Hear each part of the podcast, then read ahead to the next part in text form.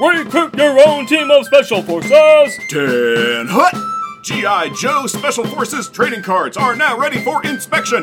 200 cards in all, the front of each one blazing with color and action, the back filled with top secret information. Start your own collection with your favorite G.I. Joe and Cobra characters, or collect and trade them by categories like rank and file, patrols, original Joe team, battle gear, and even special missions. Enlist now! Be the very first one on your block to join the ranks of the premier edition of the G.I. Joe Special Forces trading card. They blow ordinary trading cards away!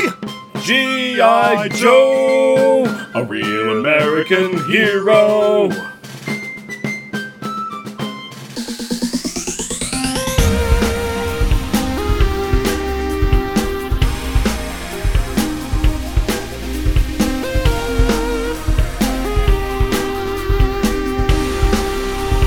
Welcome, dear listener, to our podcast. Jeff and Rick present Unpacking the Power of Power Pack. Where we journey through each issue of the most underrated Marvel series of the 80s while drinking beer. analyzing awesome and amazing adolescent adventures and absorbing alcohol. I'm Jeff.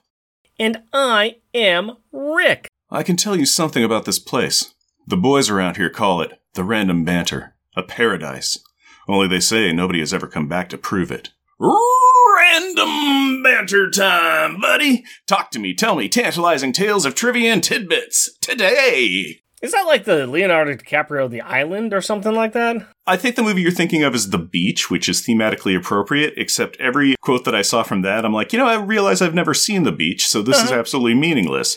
But do you want some hints? Sure. Okay, this is like, what do they call this place? It's like a green lagoon. Oh, is this the Blue Lagoon? No, I wouldn't do the Blue Lagoon Oh God, because. please, thank God. Yeah, uh, I'm thinking of the dolphins. Ah, But, you know, they're underwater where there's no lights. It's really dark in this lagoon, and there's like a being that's in it. Do you want me to just tell you? Because Yeah, I'm alluding to it. It's an old movie. It could be black and white. There could be a Creature monster. from the Black Lagoon? Boom! That's Okay. the one right there. Yes, because it has bikini clad women. It has Okay. underwater monster thing. Okay. And that's the tie-in that I have because everything that I looked up when I'm like, hey, summer quotes, and they're all just, I'm like, this is pointless. Yeah, yeah, we're gonna get to that. yep. There's a whole thing there. There's, There's a, whole thing. I might not have even made the connection because I may have blocked that part of the book out, even though I know we're going to talk about it. But all of a sudden, it's like, oh yeah, that's in this book. Oh boy. Okay. Let's keep in happy times. Let's keep in happy times. Let's keep in happy talk. Hmm. I bought myself a new book recently. Ooh, you did? What'd I get? did. It's kind of cool. Because I've recently got a new book from the library, which is not bought and will go away when I am done with it. Well, this one I bought, and I bought Hmm. it online. And I said, hmm, this sounds interesting because I- I've heard this guy talk, and I know that he knows what he's talking about, and, and, and I know that there's a little connection with us, and that is called the James Bond Lexicon. And this is written by Alan J. Porter and Gillian Porter. And, uh, well, you know, actually, I'm going to stop talking for just a second so we can play the ad.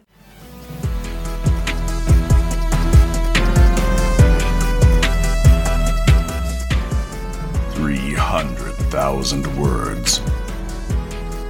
Five thousand individual entries.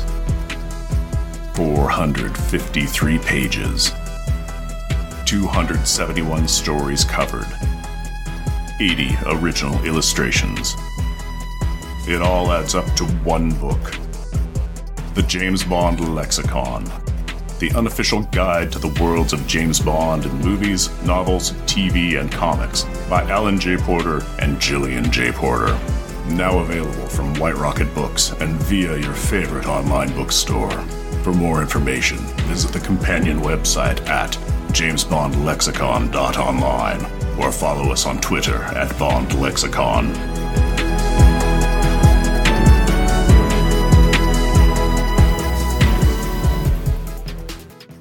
Hey, that ad, that voice sounds familiar. From With- somewhere. Is that our own Jeff doing like a an ad for a book? Well, that's Yeah. awfully cool. Yeah, I Yeah. did that. Honestly, though, this is the James Bond Lexicon by Alan J. Porter, and um, we do some spots every now and again on the On Her Majesty's Secret podcast network.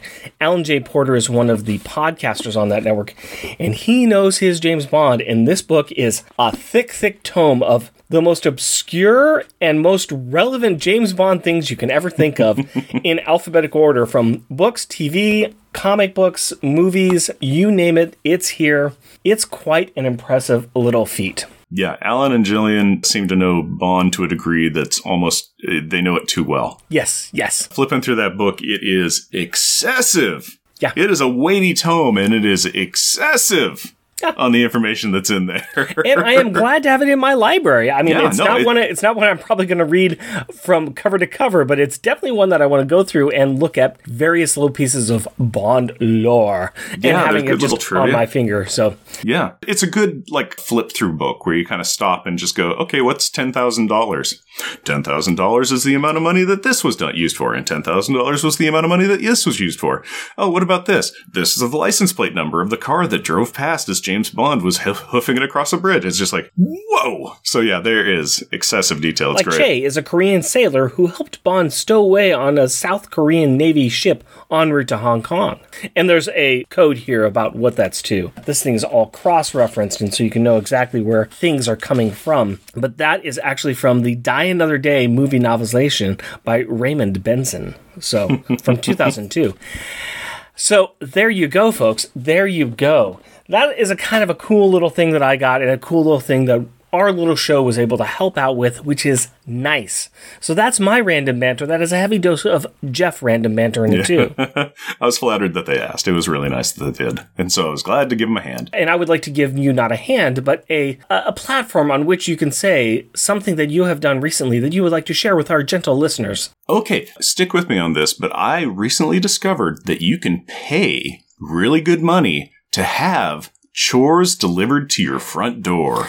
Really, that sounds Yes. cool. Yeah, it's a service that I've recently discovered, which I'm super happy about. Chores that you can do. Yeah. You yeah. pay people money to bring you work for you to do. Oh, yeah, excessive amounts of money. So I'm super stoked about this because we've been working in our yard and our garden and everything, and we need mulch and compost. So we got 15 yards of mulch and compost dropped off into our uh, driveway yesterday that I've gone to the trouble of kind of tidying up around and clearing a little path around so we can walk by it and haven't distributed it in anything. But boy, howdy, I got 15 yards of mulch and compost to move around in the uh, front and backyard. I'm super excited about it. That sounds like a good old time to me. When do you need me over to help dig the hole and hide the bodies? Because Yes. that's apparently what you've got. Yep, what I've got is body hiding chores. So come on over anytime, Rick. We'll just dig that hole deep and then uh, tell your wife that I don't know what happened to you because you left for home hours ago. For any of our listeners that want to join and help out too, it's really easy. I'm not going to give you Jeff's address, but here's a little bit of a game. Go to Portland, Oregon and find a driveway filled with 15 yards of yard debris because probably by the time this comes out, it'll still be there. Oh, you never know. Zing. Hey, I got so many chores to do. It's ridiculous. but we got to do this one too because 14 pound, 14 yards. 14 yards. Yeah, one yard will get uh, blown away in the wind or stolen by neighbor kids making ramps or something. So Uh, and while those kids are stealing the dirt to make ramps, since you're not doing any yard work, why don't you go ahead and give us a two sentence replay from last episode? Power Pack guest stars in Excalibur issue number 29, and by guest star, I mean that the entire family, plus Franklin Richards, gets gassed into unconsciousness at a psychiatric institute in London that is secretly a feeding ground for Nightmare, and only Alex is able to escape to be able to ask the local Excalibur team for help. Well, Nightcrawler, Captain Britain, Phoenix, and Meggan quickly agree and jump to action with Alex so that they can near immediately get gassed and get captured by Nightmare, who torments them, feeds on them, and then is ultimately defeated by them when Franklin Richards' dream form takes over the body of Phoenix, causing their cosmically vast power sets to generate a giant, everything is fine and we all had a weird shared dream, so let's forget about the whole thing and never mention it again explosion. Now that the this was not a very good story and fairly forgettable, except for the page near the end where Excalibur is hanging out in the kitchen in just their not very much their sleepwear. Two sentence replay is over. Why don't you give me a beer and tell us what our power pack pick is? My pleasure, my friend. Let me just put on a bathrobe and we can get to that.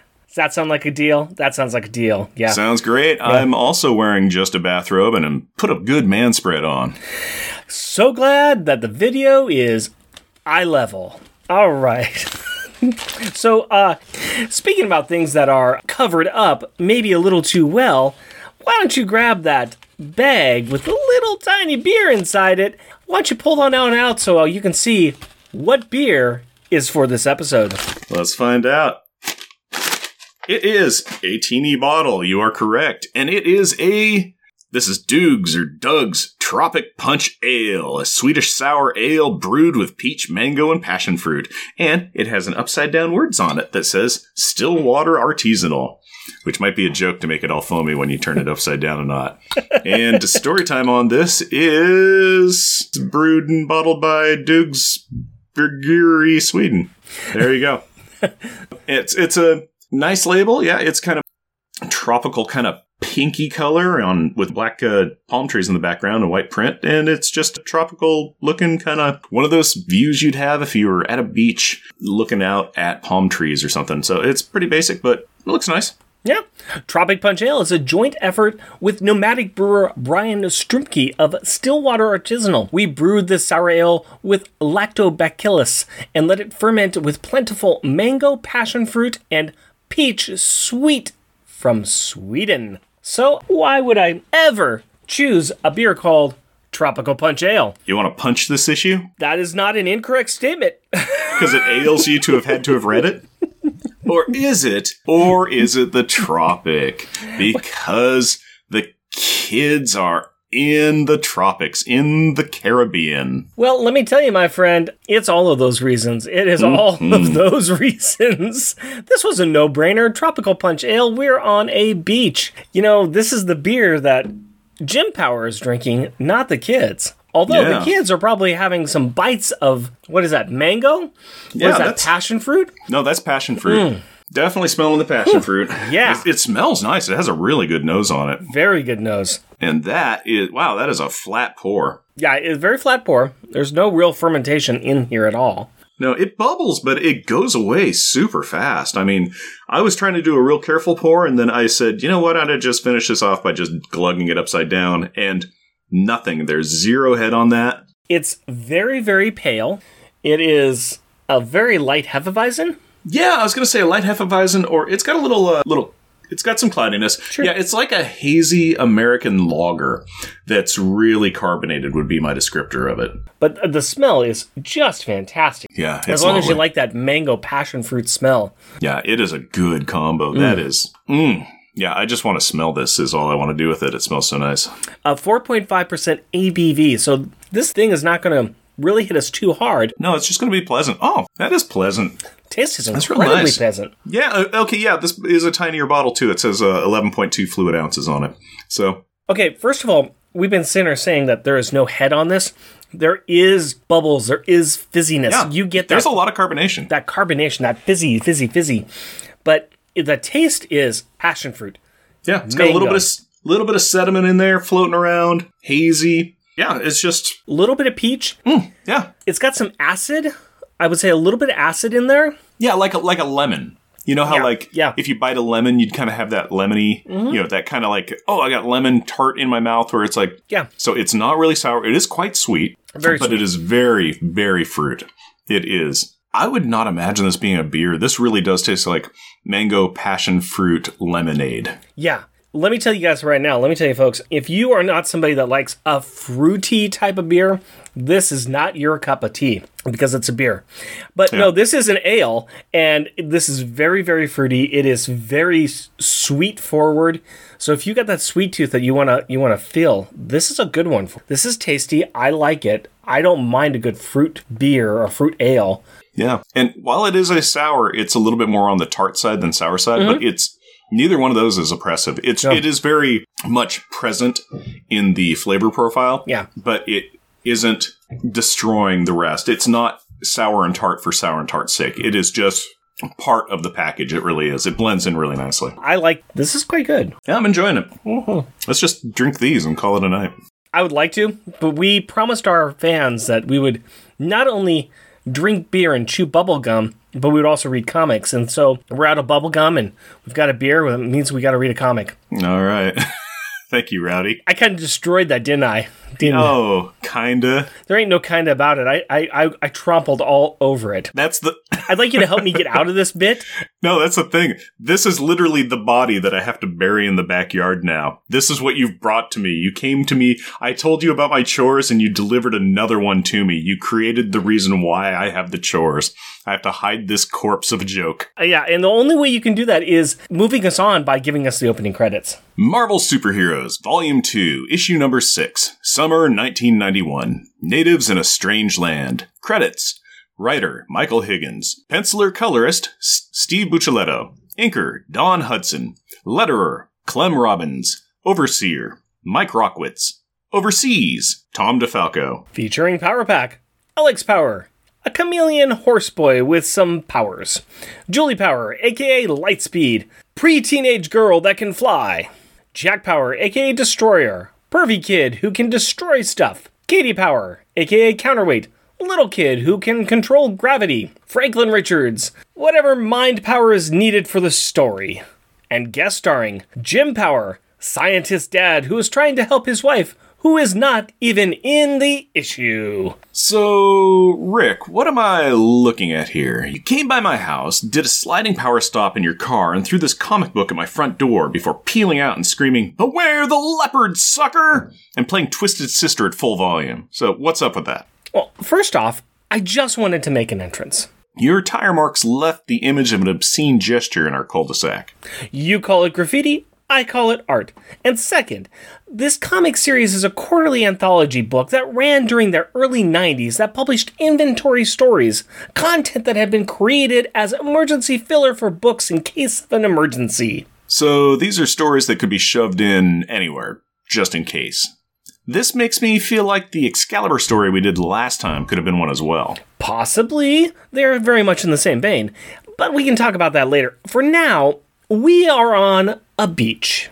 A nice tropical beach. Full of beautiful people enjoying the sun and the warmth, and annoying kids asking to put lotion on them. So, what do you say? Want to let old Jack here give your body a rub? With some sunscreen? Jack! Leave the woman alone! Stop being the worst! Kids like Katie and Franklin building sandcastles. Kids like Julie ogling hunky lifeguards who are flirting with attractive, appropriately aged women. That lifeguard has all the time in the world for that type of girl. I wonder what it would take to get him to notice me. Being 10 to 20 years older, Julie, would be the answer you are looking for. And finally, people dressed in trench coats and hats. Well, it's a good thing that person won't stand out then. It is a red hat. Why not just set up strobe lights, an alarm, and a neon sign on yourself, Alex? Choices are being made, but this is a wonderful tropic beach known as the Lost Lagoon in the Caribbean, and the kids are relaxing as their father studies some type of aquatic phenomena. Wait, uh, what about trying to get Maggie better? Who? Wife, mother of the kids, went crazy recently? Ah, sure. Yeah, they can do that, I guess. If it's, you know, plot convenient, that is. But they should be. Shark! Shark! Wait, what? Shark attack! Shark attack! It's time for Stop! Wait, what? Is this a Jaws ripoff now? And we've already done that bit before, like two or three times. Yeah, but why not do it again? It's a good bit. And also, a Martin Brody lookalike is there going, oh no, Jaws! So I'm sure that it's in the writer's mind.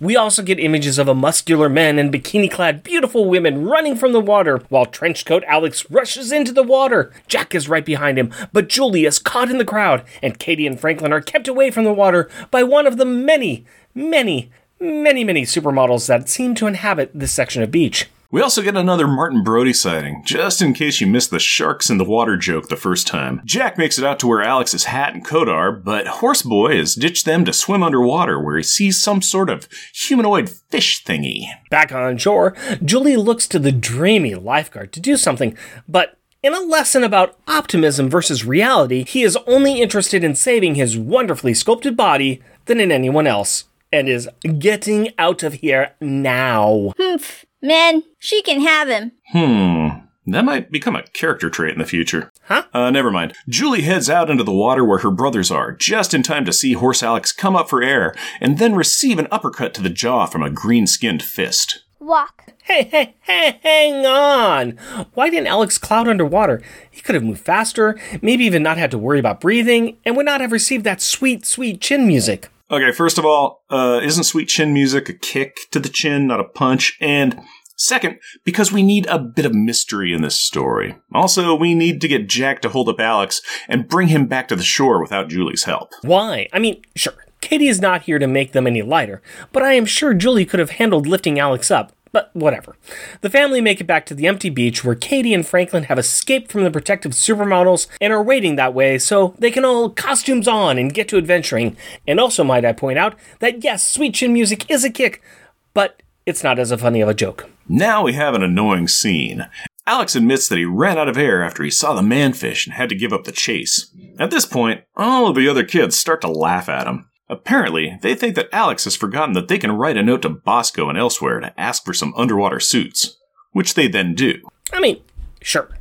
It is a way to remind the readers of this element of their backstory, or they could have just made a small comment while requesting the suits. I almost feel that there was some other dialogue that was supposed to be in these pages with this art. Uh, well, we can discuss that later. For now, the kids have suited up and have flown back out to the sea and gone underwater, where Jack correctly points out a seahorse to Alex and wonders if it's a friend of his older brother's. Jokes. Moving on. Instead of finding a green skinned space horse punching monster, they find an underwater team of repulsive scavengers, who seem to also be supermodels. Let me just say, there has yet to be an ancillary character in this comic that hasn't been a swipe right yet. There is a group of divers who are finding and removing these bowling ball sized iridescent spheres from the ocean floor. The kids head up to the sailboat above them to find out more about, you know, what's happening. Good times is what's happening.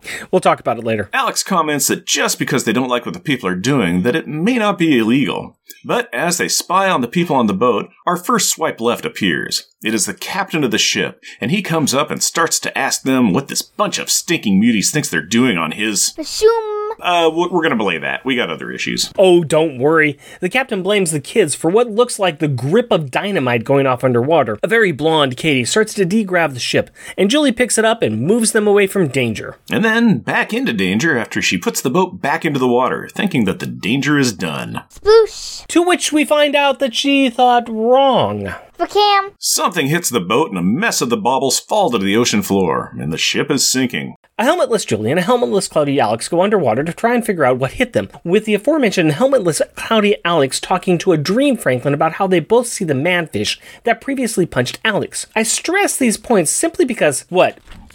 Seven pages ago, Alex running out of air was a big deal. Meanwhile, forgotten plot points aside, Jack helps the crew who fell into the water, especially the ladies. The lovely, lovely ladies. Jack!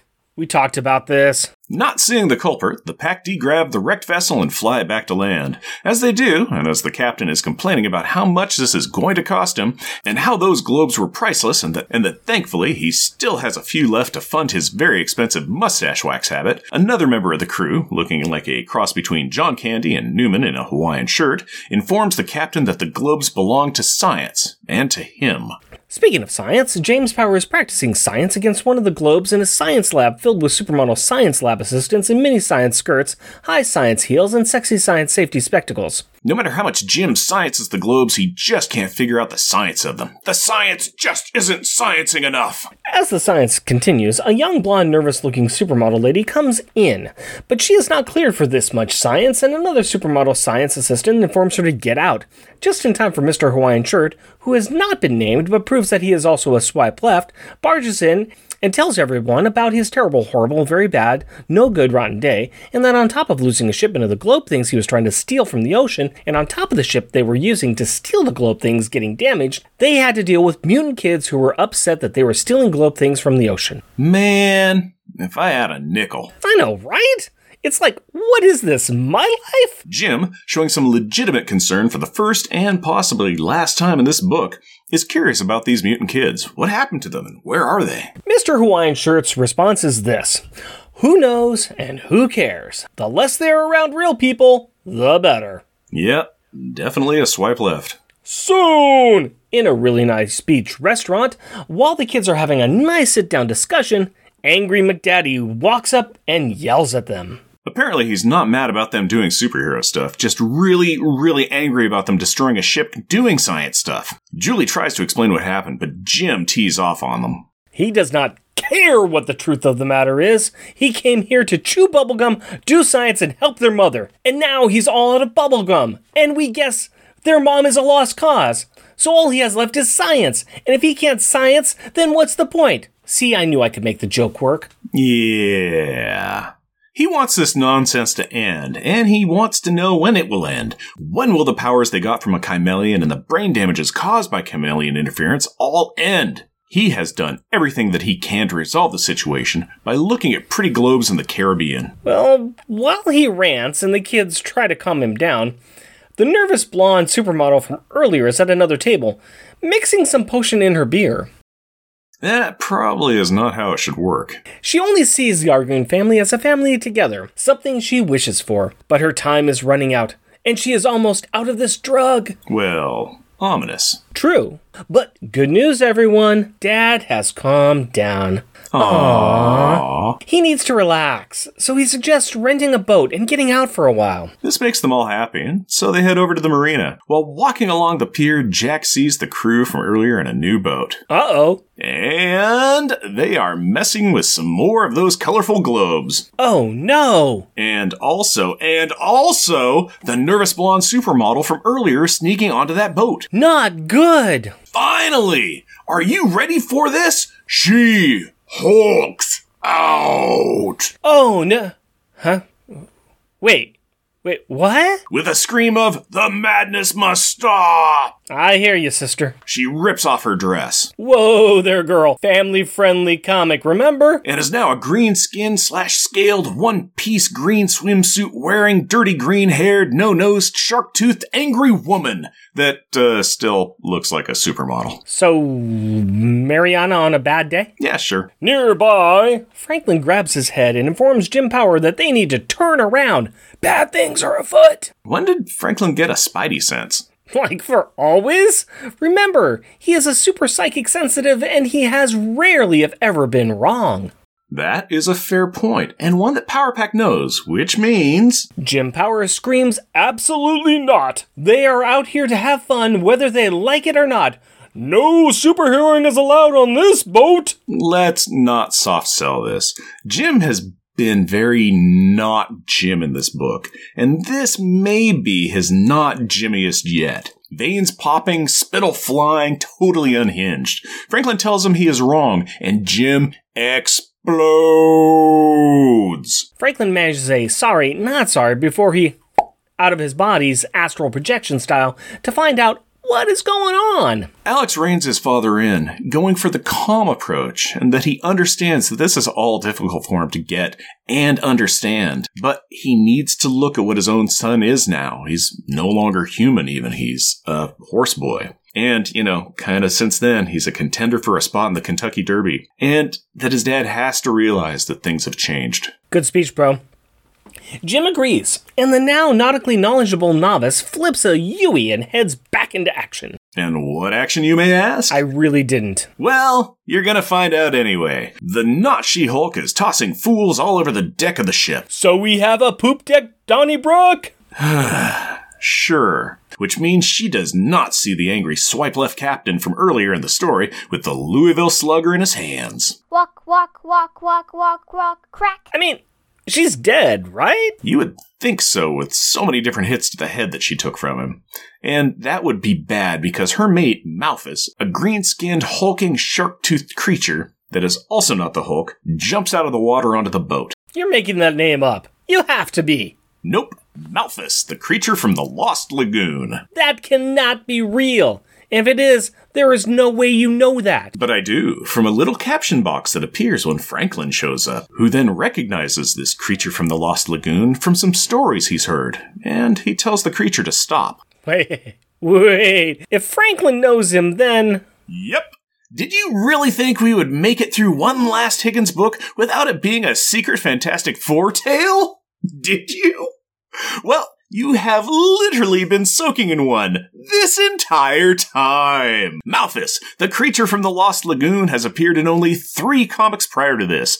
Fantastic Four issue numbers 97, 124, and 125. Come on, really? What is his story and how does it relate to Higgins' go to gang? Hang on a second. We will get back to it. I promise. But for now, because Franklin caused the monster to stop attacking and Power Pack has showed up, a pause button has been pushed, and everyone is just in standby mode. The four siblings, including a red costumed, very blonde Jack and a green armed Alex, check out the wrecked body of the female green creature and do their healing circle on her, which, you know, thankfully works. Okay, so everybody is calm. Superheroes are on the scene. Both sets of the antagonists who have been causing the issue's issues are here now. What's next? How about a huge cake rising up from the ocean? You know what? That sounds about right. Well, maybe not a cake, but it does really look like one. It's some sort of multi layered, multicolored thing coming up out of the water. Apparently, it is these alien spaceship, and the colored globes were their eggs, which have hatched, and the children are now floating around too. You know how you wanted me to tell you about those prior appearances? Well, I really didn't. I was just being nice. Well, I'm not going to be because I'm going to tell you. The first was in a very, very similar story. Malthus and his mate protecting their children until they could fly off in their ship. The second story with them was Malthus coming to Earth to get medicine for his mate after she got sick from being on Earth previously. So, when they left the first time, they did not bring all of their kids, and he did not pick them up when he ran out to get some medicine last time. That's the story? Yep, that's about it. Well, it looks like they got them all this time, so great parenting. They should start a book club with Reed or something. Yeah, yeah, they really should. The alien ship blasts off, and the kids make a comment that their future is also in the stars. The last panel is the cheery family all smiling for the camera. Well, not totally true. Maggie is not there, and Franklin is technically not related. Still, a nice smiling group. When did they all get Alfred E. Newman gaps in their front teeth? Don't ruin this moment. And uh, how about the final line here? This story is dedicated to the crew at Power Lines. Live long and prosper. Michael Higgins. Mood is ruined. Guess what? We're going to talk about that in a bit as well. What about this uh, next story in this uh, collection of stories? It's a Cloak and Dagger in Mercy Street. It looks like it's an, about an adult. Stop. Stop right there. We will not be covering that. Well then, next issue, the Power Pack Holiday Special. And this issue, themes of this issue. And we will start like we always do with Power Pack packaging time. And guess what? This is not a Power Pack issue. This is Marvel Superheroes Summer Special X Men, Summer 1991. And this big, thick 80 page blockbuster contains inventory stories that just didn't fit in regular continuity because, hmm, they might not have been the best, the cream of the crop. but this one has X Men and Sabra and Power Pack and the best superhero of them all, Speedball. God, I love Speedball. He's so great. Yeah, he's, yeah, he's super, super, super cool. I can't um, wait till we start our Speedball show. That's going to be fantastic. Nuh-uh, because we're going to do a Frogman show. Speedball. Frogman. Speedball. I think mine's got a better name. It's going to be Frogman Fridays Fancast. Mine's going to be called Saturday Special with Speedball Super. so this maybe cover, one of those, or maybe we'll just do Sabra because uh, I vaguely recall her name. yeah, But yeah. Go for it. So uh, this cover was drawn by Art Adams, which is a good thing. Although this is not my favorite Art Adams drawing.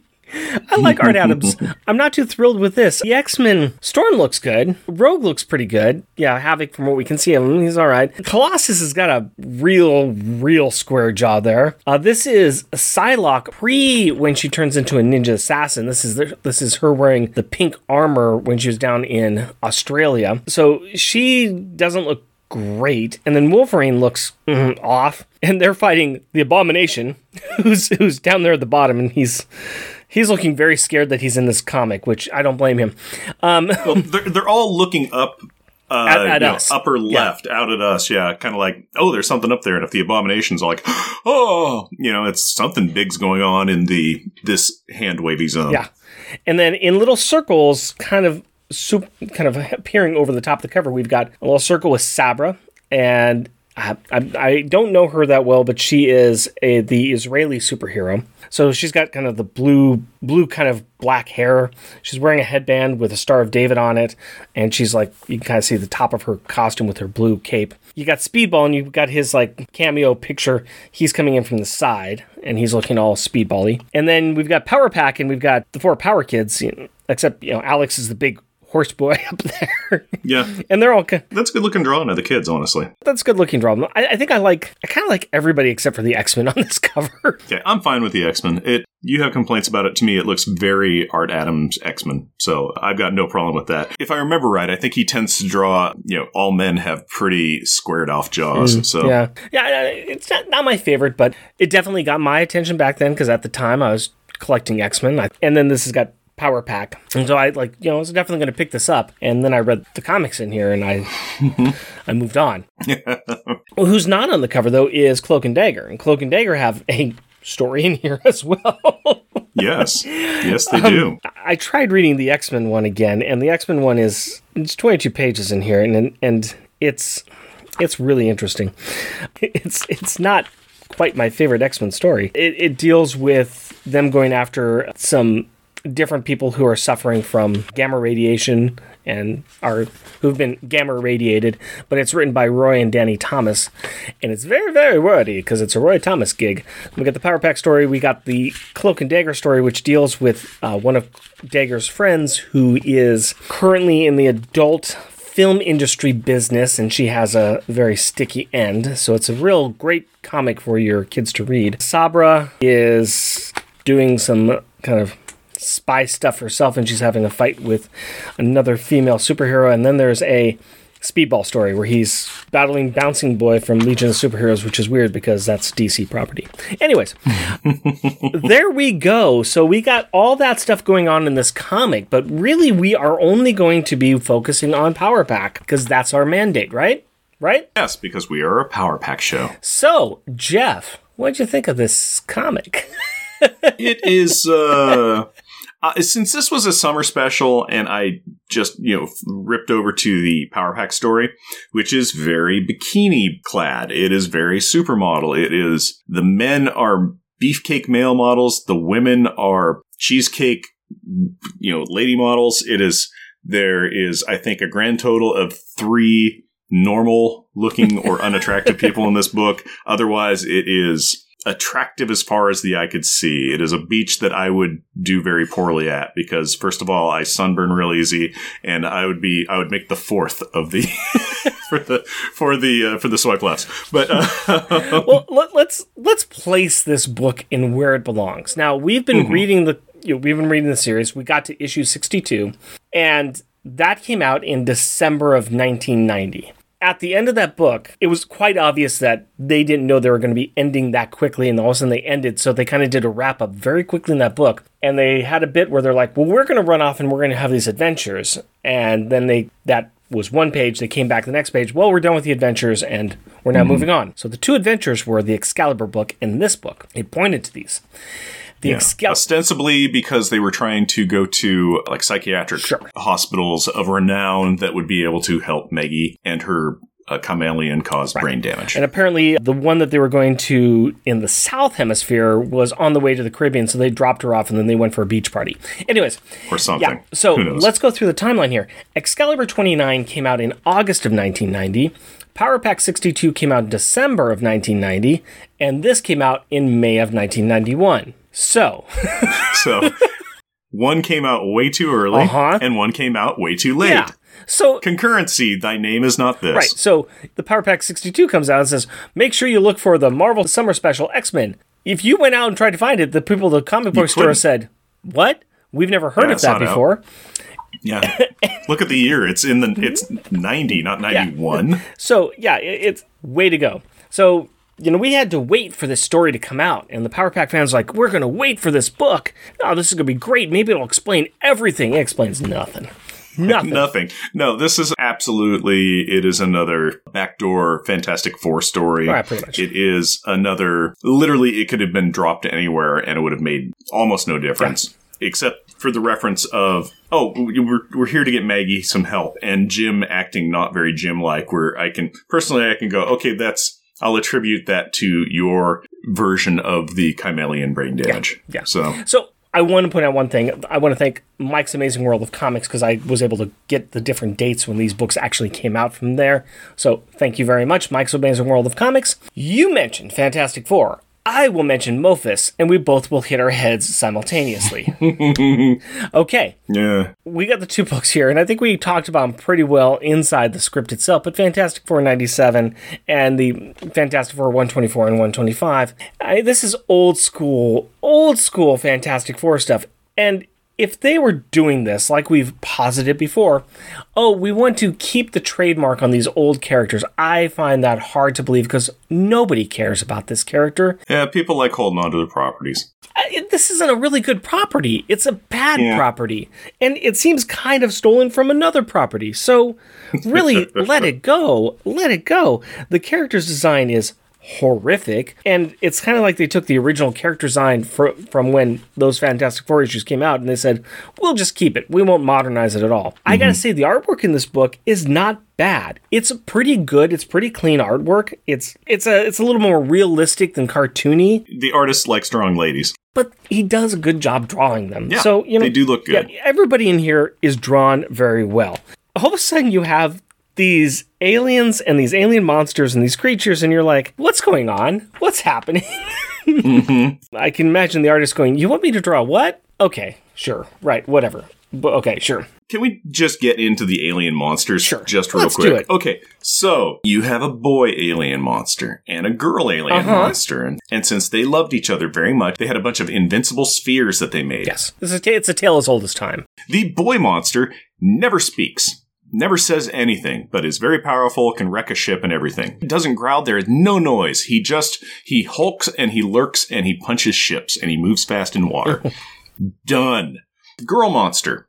Apparently, Hooked on drugs. the drug is, it's like, oh, she's hooked on drugs. That's the problem. That's why they abandoned their children Yeah. and their deadbeats. No, it was because she's using this drug as a transformer. Yes. It's a, you know, it's to make her appear human. So she can look human. She knows where the eggs are. She knows where the science lab is and where the boats are that are doing it. She knows where her clutch of eggs is at. She can speak English and understand English. She could communicate at any time. Here, this story is very Shakespearean in that the problem is people aren't talking. Yeah. And this entire, uh, what is it, 23, 24 pages or something comic could have been wrapped up with alien lady goes to scientists and says, Hi, I am an alien lady. These are my eggs. Please stop stealing my children. This is the last ones I can have. I can prove it to you by becoming an alien. Here, wait, watch. Roar. Don't be scared. I won't hurt you. I just want my babies back.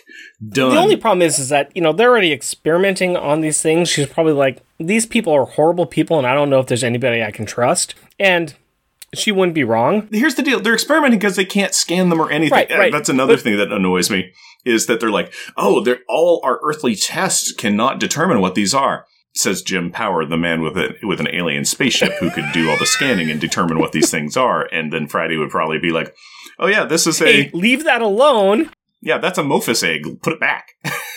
But here's the thing, though, is that but all the the major players in this are pretty horrible people. The captain of the boat mm-hmm. is pretty horrible. The John Candy guy is extremely horrible. And Jim Powers, who we would usually say is good, is horrible. She's looking around saying, huh, I'm not seeing anybody I can trust. The people in charge all seem horrible. I think mm-hmm. changing would be a bad idea for her. Yeah, but it, it's again, it's the fact that they understand the human tongue and can speak a human tongue. Mm-hmm. It's just simply a communication issue. They needed to talk. Yeah. It could have been real simple, and maybe then you could have another story where it's just like these aliens are claiming they're they're these eggs, but we don't know what they are, and we think that they're trying to steal from us. It could be some sort of animosity like that, as opposed to, uh, you know, what the best way of uh, telling somebody to stop stealing my children is punching their boat.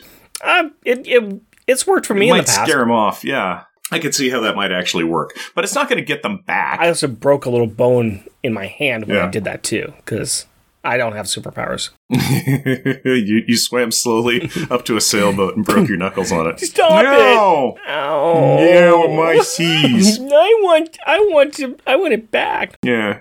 As, as much as we kind of like the drawing in this, there's some. Yeah, the art's good. The art's good. There's some miscoloring steps that are kind of. Oh, Yeah, there is. It's rife with prevalent miscoloring steps, and yeah, there's a number of issues. which which is odd because on the whole, the coloring's not bad. It's just every now and again there's it, it's that editor kind of thing. It's it's things that mm-hmm. could easily have been caught by a by a good editor keeping track of this. Yeah, there's a very blonde Katie. There's a very blonde Jack. There's a very blonde Jack in a red tattletale costume. There is a, you know, a not pink suited flying Julie whose suit is very white. There is a Katie with her white suit with a big blue splotch in the middle. There's a red suited Alex with has a green left arm. There, you know, it's there's lots and lots of those There's kinds lots of of things, things in that are just kind of wrong and off and, and everything else. And speaking of off, though, um, there's a final line here. There's a final comment, and it's the story is dedicated to the crew over at Power Lines. Live long and prosper, Michael Higgins. Now, as we've already said, this came out way, way late after everything was canceled for Power Pack Land.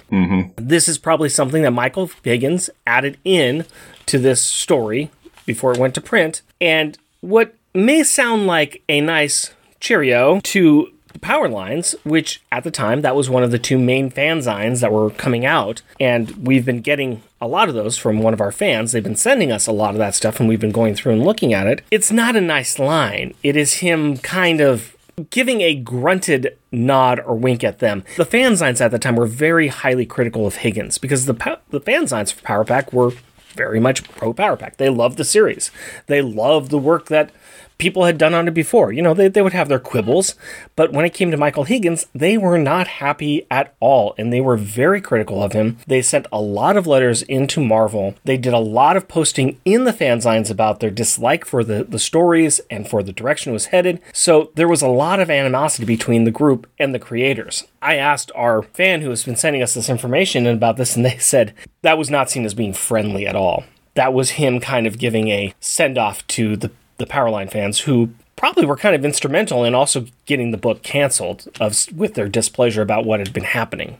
Take it for what it's worth. This is what we're seeing at uh, now, you know, 20 plus years later. Yeah, it's always funny how uh, things can decades can go by and things can be revealed like that. Because I had no knowledge about that. And the other thing too that I think is kind of a bad I don't know what it is, but it's this last panel where you see Power Pack and, and Franklin and Jim all smiling, and they've all got this gap tooth smile. I'm not sure what that's about either, because Yeah, it's it's a big uh, kind of buck tooth, gap tooth, Alfred E. Newman Yeah.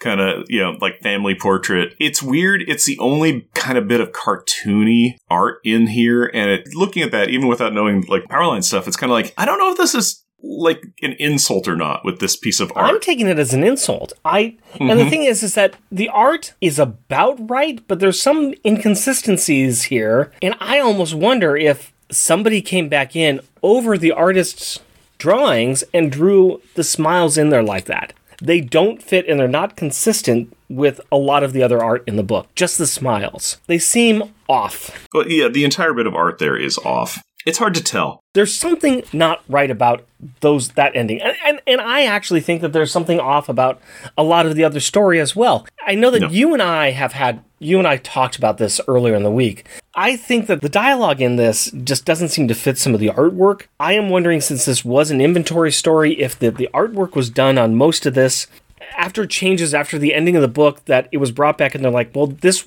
this artwork was referencing something else that was happening and we don't want to do that. Instead we just want to we want to change how the artwork's done. Because the entire thing about them making fun of Alex because he doesn't know about the underwater costumes I just find like it doesn't fit. That entire scene just seems off for me because they're they're mocking him and they're laughing at him about costumes and it seems okay they've done this bit before they Alex knows about this Higgins knows that Alex knows about this and it it seems just very insane.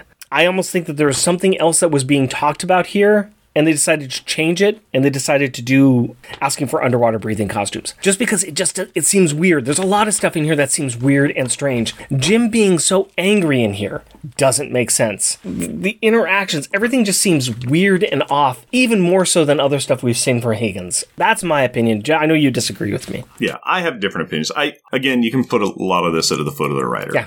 But I think you know with the Jim thing, I can excuse that just for saying Maggie went kind of catatonic with you know the reveal that the Power Children have powers. Okay, that's her storyline. She is now just sidelined to being catatonia woman. Great, that's lame. It's a terrible storyline. Uh, That's what they're doing with her. I could see it with Jim. You know, Jim was very able and going, but you know, it's like they never talked about the power stuff. They never did this. You know, there's a lot of things that they didn't do. It's kind of like put the plaster of, you know, the, the thin veneer of normalcy over what's going on. Nobody cares about anything that's going on in story. And I would just see this as Jim's behavior in here would be something that you could grow on with growing stories where it's like, oh, this is the brain damage he's got. He's he's losing it in a different way. Instead of going catatonic, he's going, you know, kind of psychotic, kind of manic depressive or manic angry kind of a thing. So I could see that with him. That that's my forgiveness of to the writing mm-hmm. of this by saying, oh, that's a story beat element of that's his brain damage. This two page thing with the, you know, Alex going, you know, oh, I couldn't breathe underwater, and so this and da da da, and they're, oh, giggle, giggle. You can talk to elsewhere. It's a way of giving, you know, I see that as a writer trick of just going, oh, okay, I can tell, reveal some storyline things of the, like, you know, just, it, it also, I see it as two page filler. yeah I think this was something that the writer put in to do the the awkward. It you know came from nowhere, goes nowhere. Kind of like oh, it's the family fighting thing, and it's kind of cute and funny, but it's also haha, you forgot the thing, and uh, look, we're smart too, blah. And we used to call you smart Alex. Ah, joke, family, family dynamic. We we had a fight. That's family, and then they move on and forget about it. it's just done so badly Yeah, it's done very badly because again, a couple of pages later, Alex is a cloud without a helmet underwater talking to Dream Franklin with no problem. So it's like they don't need it it's a standard Higgins verse thing where it's just like introduce a problem, ignore the problem, do whatever you want. Here is some uh, awkward family and we dynamics. have we don't have Friday in here at all. Friday's not mentioned as well. No. Which again, it's like one of those things of hey, there's some weird alien things, or we don't know what this is. We can contact Friday. No, no mention of Friday at all.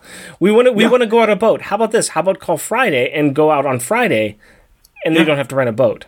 Friday can transform. Friday could become a Friday boat. Exactly. And then There's some- Friday could become a Friday submarine and they could go explore under the water and see stuff and go, oh, what's that? You know, maybe in, they can go through and maybe in the background of one of the images, they could have the Tiffle l- layer cake thing spaceship where you'd be like, oh, it's just coral or whatever. And then it's like, oh, wait a minute, that was their spaceship. You know, that could be kind of neat. But I want to go back up a little bit and talk a little bit about the the, the messes with the coloring, which is strange. It's very very strange with that there was accidents with the coloring here because Steve Buccellato, and I'm sorry if I'm saying that name wrong, is the artist on here. And in my creator spotlight that I want to do for this, I want to talk a little bit about him. He was mostly known as a colorist, and he has done everything. He started in 88, and he has worked on Avengers stories. He's worked on Nick Fury stories. He did do Power Pack Mysterio. He was he was the penciler of that one, which we like some of the stuff on that one. A lot of it we don't, weren't really happy with. I think he did a better job on this one. He, he has done Captain America, Uncanny X Men, Fantastic Four, but most of that's been colorist type work. He's done some penciler work here and there as well. But he's he has had a pretty long and distinguished career going all the way up until I don't know recently. He's done Wildstorm. He's been working on Wonder Woman, uh, 1984 number one, as a colorist still. He's pretty much kept around a lot. Manhunter, Batman. Yeah, he's kind of done everything, but he's mostly done colorist work. As far as his art in here goes, I've liked it. I liked it. I thought he was quite competent as the artist. I think that his he draws kids fairly well. We have seen a lot a lot of people do kids much much worse. He's made them a little bit older and teenagers, but I think that's fine. I don't know. What, what's your opinion of his art in this? no, I think his art predominantly is really decent. He likes to draw ladies and muscular men, and he does that very well. We're back to muscular horse Alex, which is a great look. The kids, he, he kind of has physically aged up. At least he has with Julie. Higgins has introduced her being a little boy crazy. It's never been in there before, and kind of introducing Jack as like, oh, I like the ladies, where it's like, yeah, he's never been interested before except for uh, Dakota North. So all the kids do seem like they put in a year or two onto themselves. Predominantly, yeah, the art looks really good. Again, there are coloring issues, but the art for the most part is very stand out. It looks really nice. The only other thing I'll talk about Steve Buccellato is that he uh, goes by an alias, Electronic Crayon. You could call me Electronic Crayon. Okay, uh, I didn't know he had a alias called Electronic Crayon. He does. I that's news to me. You know what else is electronic? No. Science. Oh, Science corner, Jeff. What do you got for me, man? a surprise! It came out of nowhere. electric crayon. I do not have an electric crayon. However, in this issue, Jack politely and not skeezily asks a beachgoer if she would like him to, and I quote, "Let old Jack here give your body a rub with some sunscreen." And this got me thinking. Maybe, just maybe, I was wrong about my assessment of Jack not being a skis, but it also got me thinking about sunscreen and how it works. Sunscreen works by combining organic and inorganic active ingredients that protect the skin against the sun's rays. There are two main types of sunblock available physical sunscreen and chemical sunscreen. Physical sunscreen, also called mineral sunscreen, contains inorganic physical UV filters that reflect, scatter, and block the sun's rays before they penetrate the skin. These active mineral ingredients, also known as physical blockers, are designed to sit on top of the epidermis rather than be absorbed into the skin. An example of this type is zinc oxide, you know, that white over the nose kind of stuff that you'll see that always looks so attractive. Chemical sunscreens function in a different manner, though. This type of sunblock contains organic, carbon based, active ingredients designed to absorb UV radiation upon contact. Chemical sunscreens contain organic compounds that catalyze a chemical reaction when exposed to the sun. This reaction transforms UV rays into heat, which is then released from the skin. While physical UV filters block both UVA and UVB rays, chemical UV filters often only protect against one or the other. So there you have it, how sunscreen works. And take it from me, a pasty guy that burns easy, you should use it. and that is this week's Science Corner. I would like to just point out that I'm disappointed you talked about sunscreen and not your favorite new mutant of all time, Sunspot. Anyways, power thoughts time, folks. We're going to talk You- about refrigerators. You want to go there? You want to go there? No, I don't. No, I don't. No, I Let's go there. We're gonna go there. Let's go there. So, uh, power thoughts. We're going to start off with refrigerator gallery, where we are not going to talk about Sunspot, but we are going to talk about what pieces of art needs to be on the families. Well, we were saying ice chest that was on Friday, but since Friday seems to have disappeared, um, pff, I guess on the ice chest in the galley of the ship that they rented. Fine, I works. guess. Okay, well, what what artwork are we going to stick to that styrofoam container that they're just carrying around with them because they don't have a refrigerator right now? it's not magnets, it's stickers. What Or fun, magnets with push pins through them. what funny backup one do you have for me on this on this book that I bought for you for five bucks from Cosmic Monkey Comics in Portland, Oregon? My joke backup is on page 40, and I call it A horse walks into a bar, and the bartender says, Why the long face? And that is the top panel on this page, and that's when the Power Children are at a table around a, a bar or a restaurant, and uh, Alex is there wearing his uh, cat diesel power hat and his you know overcoat, and he is a horse that has walked into a bar. You know, in Alex's defense, Mm-hmm. um, I don't know how to finish the sentence.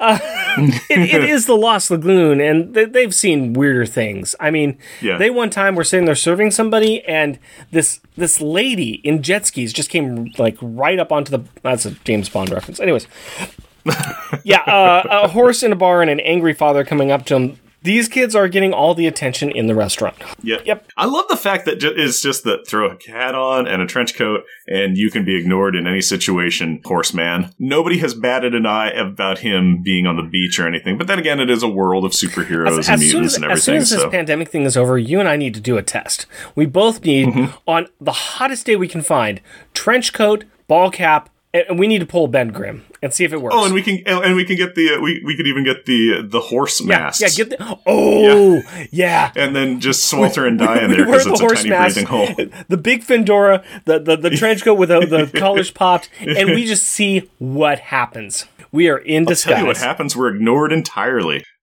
We do live we do live in Portland, so it, it Yeah. might not get a second look. Maybe not. All right, on page 36, pictures coming to a Twitter near you, folks. page 36, I have one here and I call it Wee! and this is This is the middle panel.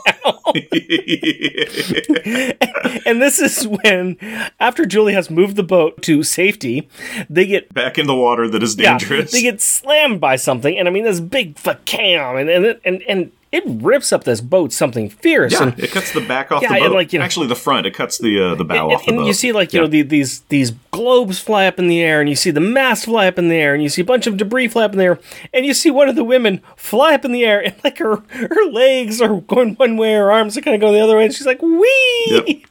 I'd say she's ragdolling, but it looks more like uh, a summer's eve leap for joy it looks like she's just having a ball.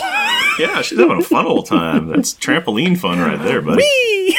And that one just sto- that that stopped me. I, I what, what do you have for your top funny one? My top joke one is on page 45, and I call it the six body problem. okay And I call it that. It is the bottom panel. It's basically the bottom half of the page. And I say it's a six body problem because in this panel, besides if you ignore the giant layer cake spaceship that looks, that is just don't even want to get into it. It's ridiculous. If you look and you look at all the power children, including Franklin, there is from left to right, there's Tattletale, there's Jack, there's Julie, there's Horse Alex, there is Jim Power holding an unconscious Franklin. There is Katie, and then above Katie is a dream self Franklin. So one, two, three, four, five, six, six out of five children are there. There's there's multiple Franklins. There's there's an extra Franklin. Normally there's two of him. Now there are three. I have a no prize for this are you ready for this I will accept it, and I'm going to bet that it is because of uh, Franklin's godlike psychic powers. No, nope, that's not the reason at all.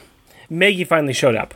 One of them is Maggie. Okay. One of them could be the Elon, disguised as anybody because There he just go. pops There in as people from time to time. Now, here's the funny thing, and it has nothing to do with what you described. What you described, I think that is hilarious. My funny thing Mm-hmm. is, this is the same picture I chose from my top funny one for entirely birth- different reason, and the entirely different reason is I called it "Happy Birthday to Us." Happy birthday to us. Birthday to it's us. this big old cake coming out of the water, and it's a birthday cake. Happy birthday! I nailed it. I made us a birthday cake. Yeah. Okay, let's get into It is- it's, Whew, it's, yeah, it's, it it's is, a uh, thing. It's a It is. thing.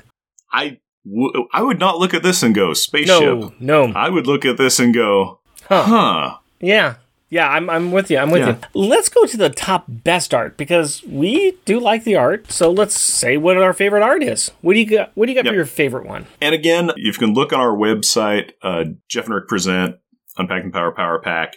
And if you click on this issue, you'll be able to see the art that we picked. So you will get to see this fruit tiffle layer cake thing. Mm-hmm. I'm sure it'll be in a place of prominence with some funny words above it and below it. Yes, yes, it will. My backup favorite one is on 42, and I call it You Wouldn't Like Me When I'm Angry. And I called that one as my backup best one. Stop in the name of love.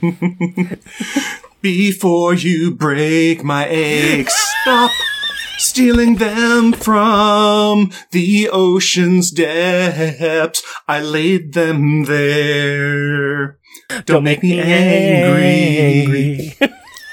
Wow, it's like we practiced that. Oh, yeah. practiced it. Yeah, yeah. Uh, we have the lady who was drinking the drugs to be the human-like.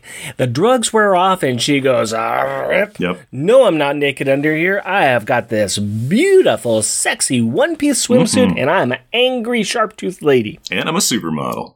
And I am saying, "Stop." Yep. Yes. Yep. This is a very good piece of art. It is. I it's enjoyed great it. looking. Scary as heck, but great looking. yeah, if a uh, everyday, average, uh, ordinary blonde supermodel transformed into a uh, an ocean based alien who is also a supermodel, it would be very shocking. I think I mentioned this before, but um, we do live in Portland, so it's not that out of the ordinary. Yeah, that's probably something that goes on. We do have Unipiper. If you don't do know have Unipiper, Unipiper. look up Portland, Oregon Unipiper. You'll- It, it, You will thank us. yeah, it's actually pretty amazing. He's a nice guy. I've met him. That that's that is a challenge. We want to see how many people come onto us on Twitter and respond back with them seeing the Unipiper. You go and do the Google search for Unipiper, come back and leave us a message on our Twitter. Now, what's going to be awesome is we're going to forget we said this, Yep. and when we put out the ep- the episode, we won't have any idea why. Yep. Why? Get the comments about a thing, and we'll be like, "What's what, hmm? what's this What? about? What? Why is No everybody asking us about Unipiper? I don't know. Whatever. I don't know. Well, cool. Unipiper's awesome. So my top favorite one, since you stole my backup Hmm. one, I'm going to go ahead and say it. And this is on page 24 and 25. I'm going to go ahead and cheat because this is a long panel, and this would be Uh, this was I originally had this one, but I did not do it. time for time for a shark attack. Shark attack! Shark attack! Time for Time for a time a talk shark attack. Okay, so this is oh no, Jaws five. This is all the people running out of the water, and it's just a bunch of people running out of water Yep. on a really cool beach. I don't know. I just couldn't get by this. It's it's a very kind of it's a very cool scene, and I think it's I don't know. I just liked it. No, it's it's a great one. This was on my list. It got usurped by something else, but yeah, and prominent left half panel is Martin Brody. It is Yeah. you know, the police officer from the movie Jaws. It is it's a Jaws reference. And he even says, Oh no, Jaws. It's just like nobody says you don't see a shark and go, Oh no, Jaws. You go, Oh no, sharks. But I, you be you. I'm gonna say I'm gonna say we need a bigger boat. Anyways, we're um, gonna need a bigger what- boat. what is your top favorite art? My top favorite piece of art is on page 32, and I I want to guess. I want to guess. I want to guess. Yeah. You call it. You call it Charlie Sheen. I do not call it Charlie Sheen. I call it Wild Thing. You really move me, but I want to know for sure. I'm sorry. It is. Uh, we, we all just went to Major League for a second. I apologize. uh, that was in my mind, but no, it is a it is a full page thing, you know, panel with a little cutout of Captain Swipe Left in the upper left hand corner. But it is their sailboat with the globes on it and the supermodels, and it's being attacked by the non-talking aquatic Mophus sea monster from Spaceman. It just it's a great looking boat. It is And really really good. Oh, and we call it Wild Wild Thing Thing. because it's named Wild Thing. Yeah. Yeah, it's just a great looking boat. It's Yep. a great looking boat. Everything about that panel looks really good. yeah, I think it's a very very cool scene. I think it's a good choice. Good choice. Um, you did screw up this time, which I normally expect from you because you usually are a screw up. It is time for rubber and glue moments. What is the best or most childish insult we can find in this book and throw at Jeff? Jeff, I'm going to tell you my backup one, and my backup one is one page forward from what we just talked about. Mm-hmm. And this would be Jack talking to Swipe Left, and he's saying, What'd you do? Why, what are you mutants trying to do to me? And Jack responds with, It isn't us, Swabby. Ah, yes, calling a nautical guy Swabby. Swabby. Very nice. Thank you, thank very, you, Very thank you, nice. thank you. I thought that was a nice little Jack dig there. That is a great little Jack dig. My backup one is on page 29, and surprisingly, it's another Jack one. uh, I don't know why. Jack is always very insulting, and that is why. It is when the Power family have costumed on and they've gotten their helmets on and they've gone underwater and they're all together, and Jack's all like, hey, check it out. And Alex is like, have you spotted something? And Jack says, I sure have, Alex. A friend of yours? And he's pointing at a seahorse. Because he's a seahorse, and Alex is a horse underwater who's in the sea. I just thought it was funny. yeah, I, yeah, it's it's a it's a funny thing. And the only thing I, my response to that is on page twenty Mm-hmm. and it would be get lost pimple face. Yeah, that's my top one. This would Yep. be this would be one of the supermodels who Jack is trying to oil up, telling him to get lost, pimple face, mm-hmm. pimple face. Yep, that's the top. That's That's, the the top. That is the top one. Okay, we got that out of the way. It's time to do stars and detention. We need to identify the child who was the best and the child who was the worst. Who is getting detention? Who is getting the star? I think we both have the same detention. Probably. It's got to be Jack. It's Jack. Don't be gross, Jack. Yeah. Don't Jack be gross. is- Jack did, you know, rush out into the water and technically save Sure. Alex from drowning. Sure. And he did help supermodels back onto the boat that the front was ripped off of. But otherwise, Jack did nothing. and Jack was fairly skeezy. fairly, fairly. But uh, this is the book where I kind of had to question my thought of Jack throughout the entire series. I was like, Jack never acted this way. Never. No. And and I'm like, I, I just didn't get it. It's like this is so not Jack. It was amazing. But Yeah. yeah, yeah, yeah. yeah, it, yeah, it really wasn't. Let's move on mm-hmm. to the best. Let's move on to the best. Yep. Who do you have for the best? I am going to say Alex. Yeah, I did too. Yeah. I did too. He rushed into danger. Yep. Uh, at least on the beach, uh, he calms his dad down. Yeah, a couple times. Yeah, Yeah. you know, yes, he was covered up, but he was still interacting with the family, and he wasn't moping the entire time. Exactly. He wasn't bemoaning his fate. He wasn't like, my powers are dumb and I'm a horse and nobody loves me. No, I'm, he I'm was a horse, and I'm I'm going to interact as much as possible, as Yeah. much as hoarsely possible. as much as hoarsely possible. Alex had it going on. He did the good stuff. He was also the one who spotted the the manfish. Yeah. So yeah. All right, all right, hey, hey, we agree, we agree, we agree, and We that can agree, only mean that we need to those. agree on another thing. Jeff, pick a number between one and ten. Eight. Eight, eight. You chose eight, and that means you are going home because on our long, long list of the best Power Pack comic stories, we are going to talk about them. and We're going to go ahead and break them down, and I'm going to walk through the list and just see where we're at. Jeff chose number eight. That's where we'll start, and that is going home from Power Pack 26, and that's when the kids head home from the Snark Wars and they run into Cloak and Dagger. Hey, Cloak and Dagger was also in this book, and we're moving on. We're moving on down to place 16, and this is Snark Attack. Snark Attack. We like doing this little song. We do. That was Yeah, Power it's so Pack 17. That was a long fight with Jackal. Going on down to 28. Julie helps a friend that is being abused by her dad. Uh-oh, that must mean this is the runaway from Spider-Man Power Pack PSA. That's all the way down Mm-hmm. to 28. Going on down another 8 spot, let's say, to Power Pack Number two, Butterfinger. This is in spot 36, and this is back second issue of Power Pack where they attempt to destroy the machine the Snarks want. It's their first meeting with Carmody. Oh boy. So going on down to 48, we have Monsters. And I think we talked about this last time. This is where Power Pack number 8, the kids are captives. They break out and save Dragon Man. Further, further down to number spot 56, we have Secrets Power Pack number 6. We're getting a lot in the lower ones here when I'm doing this jumping down. It's kind of funny. But that's the first of the Dragon Man Trent family trilogy. Going down to spot 66, we have Back to School from Power Pack number 60. This is when Alex first turns into horse and some snails TMNT fight them. That that happened not too That- long that's ago. a real thing. That's not words we're making up. We, that we are happened. not making that up at all. Well, you know, it was a, it was a it was a pretty heavy fight last time between Excalibur and Power Pack number 56, but Power Pack 56 still has the bottom of the list and I think it's going to stay there. I've got problems with this story, but I don't think it is the bottom of the list. But we're not going to go too much higher. All right, Jeff, Yeah, it's not the bottom of the list by any stretch of the imagination. but it's, it's- not great, but it is not the worst. No, it no, really isn't. no. and it is definitely better than the Excalibur issue. Mm. I would say it's way better than the Excalibur issue. I I have I have some fundamental issues with this issue, Mm-hmm. uh, just because I think that the I think that there's some re-editing that went on in there, and I think that the I don't think there is. Again, yeah we just- argue on that, but we it's argue what on it that, is. but it is mm, boy.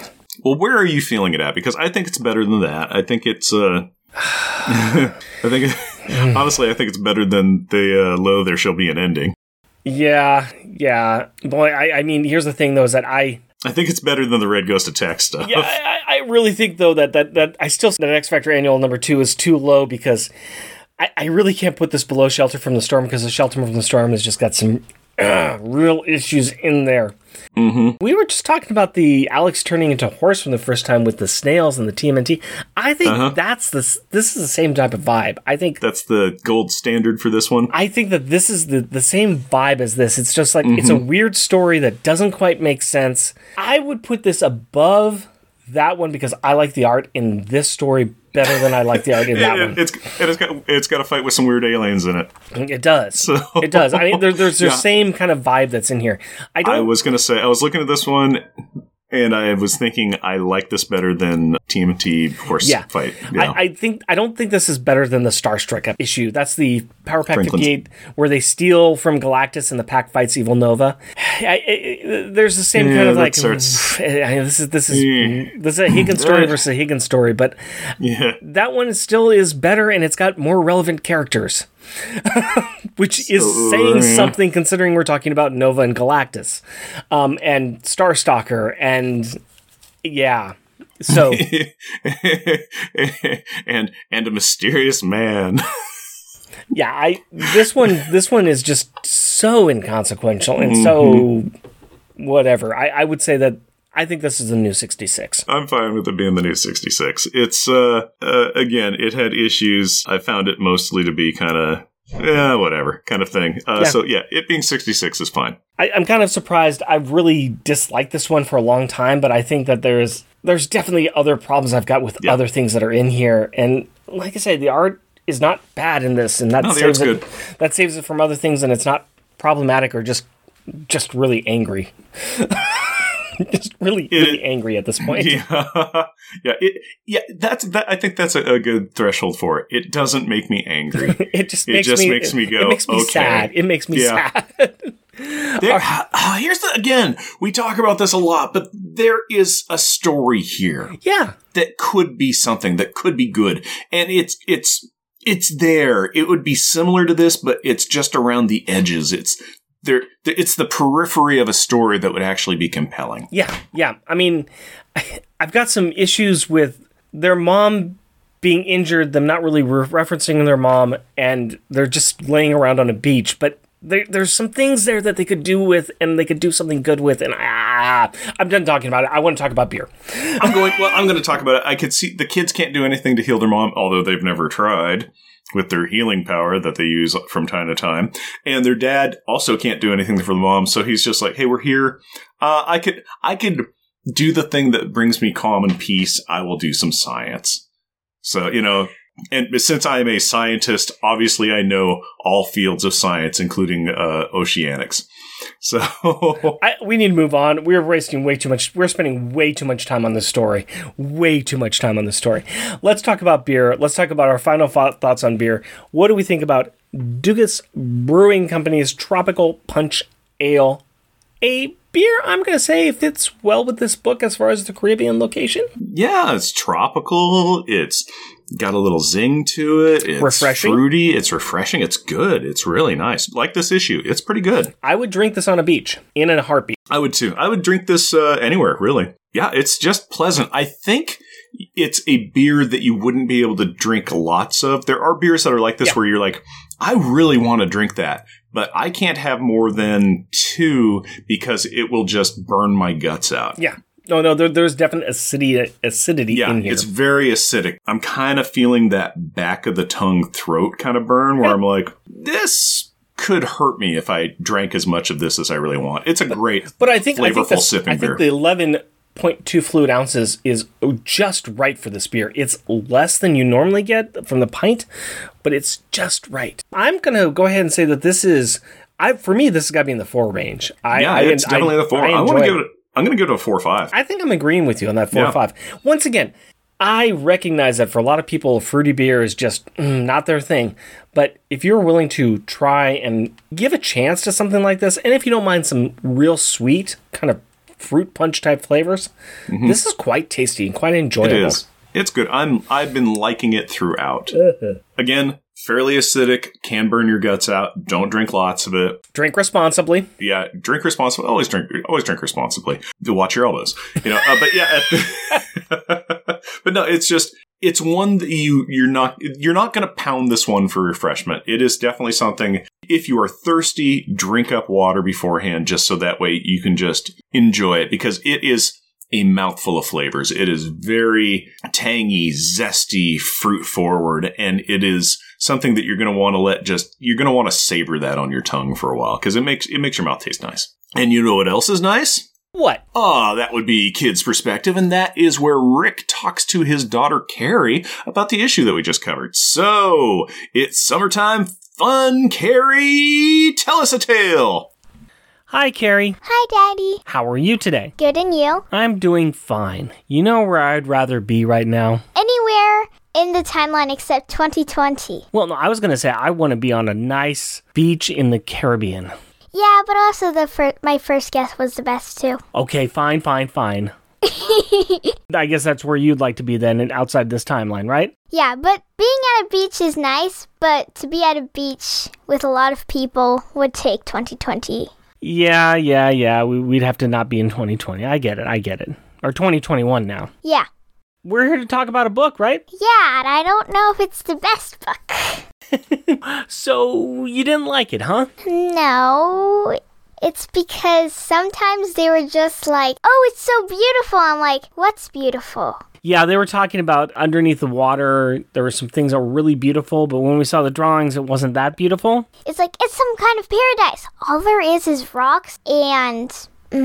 Yeah, there, there wasn't really anything. We, we weren't seeing a beautiful place in the drawings, right? No, not like different shade of nice and tropical kind of ocean. It was kind of bland, right? Yeah, and there wasn't even like very many living things there. Like no coral, no anemone, Or no fish. no fish. What else about the book? Did you? There's other parts of books that you liked or didn't like? Another thing that they thought was beautiful was those creatures. I'm like, they aren't that beautiful? You didn't like the creature from the lagoon's children? No. Well, I do like it's not that I don't like them, it's just that They're not pretty looking. well, if you were like, "Oh, they're beautiful," it wouldn't be right.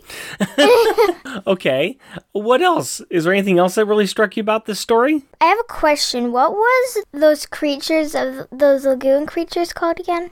I don't think they had a name for their race. The monster from the Lost Lagoon, he's known as Malphus, but he's not really given a actual title. I guess that they are he's formerly from the planet of Quon, Q U O N. Okay.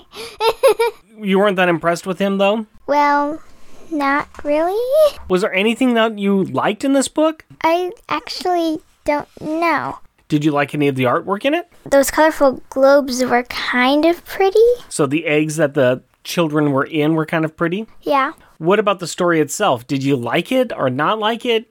Was it boring? Was it kind of interesting? Kind of interesting. That's it, just kind of interesting. Yeah. Also, why did the people think it was a shark? I mean, it's green. Well, because people are easily scared and they are can easily believe whatever they're told to believe, I guess. Da dun da dun da dun da dun. Have I shown you the movie Jaws yet? no, Okay. I just got that. Okay. I'm still a good parent for that then, I guess. Yeah. Okay. This is the last Michael Higgins story. Are you are you sad about that? Not really. What do you think is going to happen in the next issue? You told me that we were gonna get Louise Simonson and June Brigman back. Yeah, but what do you think they're going to be doing in the next issue? Where do you think they're going to be going? They're in space again. What do you think? What do you want to happen? Meet up with the chameleons again? Possibly, possibly. You're going to have to wait and see because next issue we're going to talk about the Power Pack Holiday Special. Ooh. And we'll have finally have June Brigman and Louise Simonson back. All right, I think that's enough for now. Thank you very much for your time, Carrie. You're welcome. I love you. Me too. Ha ha! The ocean, the sand, the sandcastles, the horse bodies, uh, the sea monsters, the wrecked shipwrecks, all the boats, all the things, Carrie. All the things. Thank you for joining us. Are you done? I don't know. I, I'm guessing what she's talking about. Shout out time! We'd like to recognize those listeners who take the time to write in and leave us a review so we can stop Jeff talking. This is for episode 79, where we talked about whew, issue 61 Ghost of a Chance. Al Sedano and Resurrections, an Adam Warlock and Thanos podcast. Chris at BTO Batbooks. Chuck Gears, Clinton Robinson and his shows Coffee and Comics and Fan Film Fridays. Damien Droot Whittier, Ed 209. Gary Fractal Key, Green Lantern HG. Hal Jordan, HOCOF. Hoover Jeremiah, and the 4 million years later Transformers podcast. Jeff Polier. Jeremy Daw, our newest Patreon supporter who left a great message on our website about this issue. He had never thought about the FF connection, but it makes sense now, doesn't it though? doesn't it? Jeremy Floyd, Julie Powerfan, Limax7, Matthew Birdsey, Max Reads Comics, New Warriors Talk, Sean and the Secret Wars and Beyond podcast, Tim Price, the Podcrasher, and his show, The Outcasters. The worst comic podcast ever with Colin Stapleton. And we need to continue to thank our Patreon supporters using a method that I am growing to question why I did this, but here we are. So, continuing our tradition, astonishingly, awkwardly, awesome, and amazing alternate Andrew Burns. Cheerfully cheeky and charitably charming Checkered Char Logan. Champingly, chatty, challenging, cheesy, and chuckling Charles Gears. Doubly daringly destructive and devastatingly delightful Damian Witter. Dynamically dangerous, devious, and deceptively dainty Doug Jones. Elongated, effervescent, exciting, energetic, and entertaining Edward Verocci.